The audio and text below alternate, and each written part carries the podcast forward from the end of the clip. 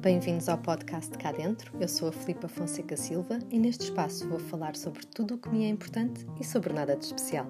Ora, ouçam!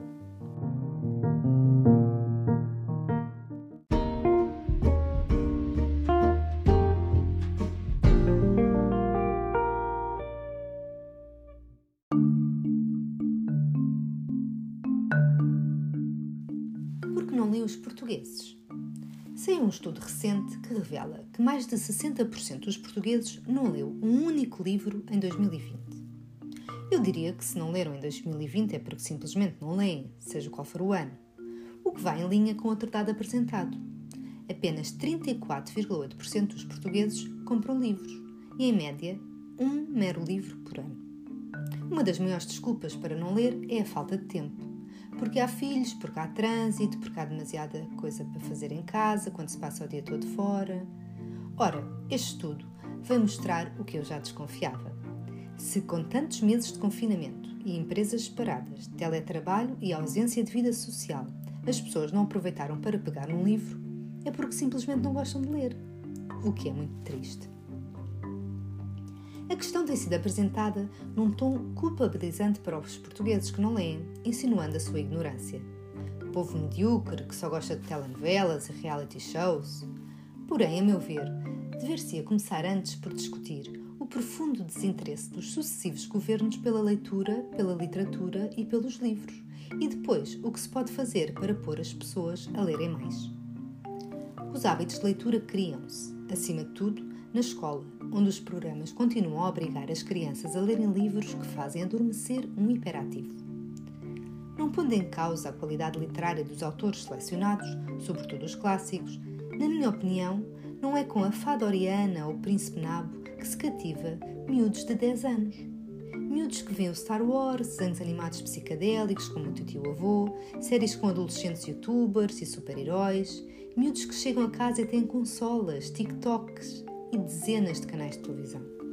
Como é que se vão interessar por contos de fadas escritos num tempo em que o cúmulo da diversão era lançar um peão? Eu vejo pelo meu filho, um leitor ávido e apaixonado, mas que começou a odiar as aulas de português por ter de trabalhar livros como os mencionados.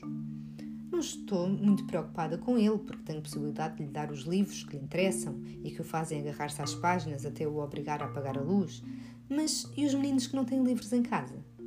Desinteressam-se da leitura aos 10 anos, provavelmente para sempre. A coisa não melhora nos anos seguintes. Não seria melhor cativar as crianças e adolescentes para a leitura com obras contemporâneas de qualidade literária em vez de clássicos só por serem clássicos?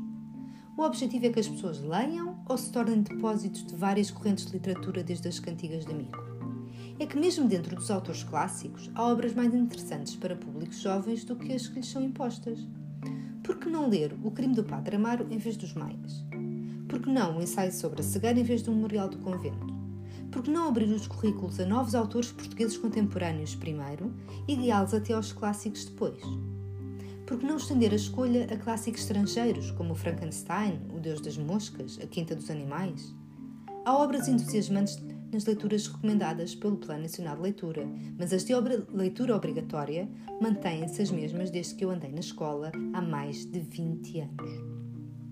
Já diz o ditado: não se apanham moscas com vinagre, e é triste ver que os programas não acompanharam as mudanças drásticas que a sociedade sofreu neste início do século XXI.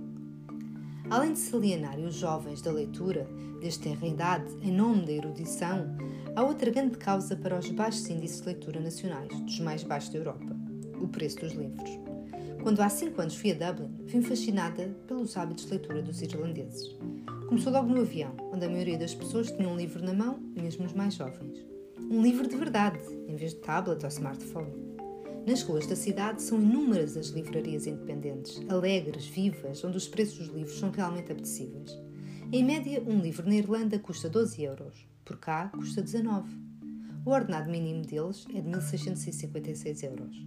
Ou seja, para o que se ganha em Portugal, um livro deveria custar à volta de 6 euros, metade do que custa na Irlanda, um terço do que custa atualmente. Para aí chegar seria preciso um sério investimento no setor do livro apoio às livrarias e aos editores para fazerem maiores tiragens, modernização das bibliotecas, respeito pelos escritores, que na sua grande maioria se dedica à escrita por paixão e casmurrice, e apenas nos tempos livres, já que os direitos de autor não chegam para viver da escrita e o que se escreve para meios de comunicação social ou para palestras raramente é pago. Quando o orçamento para a cultura é de apenas 0,39%, sim, 0,39%, e desse metade vai logo para os meios de comunicação social estatais, quanto é que sobra para os livros? É um problema que não é de hoje, nem de ontem, é de sempre. E enquanto não se levar a cultura a sério, com medidas e orçamentos sérios que impulsionem o setor, com a clara noção de que se trata de um bem essencial, nada mudará. E o país, que já é dos mais pobres, passará a miserável. Um lugar povoado por gerações sem espírito crítico, sem espírito cívico, sem identidade.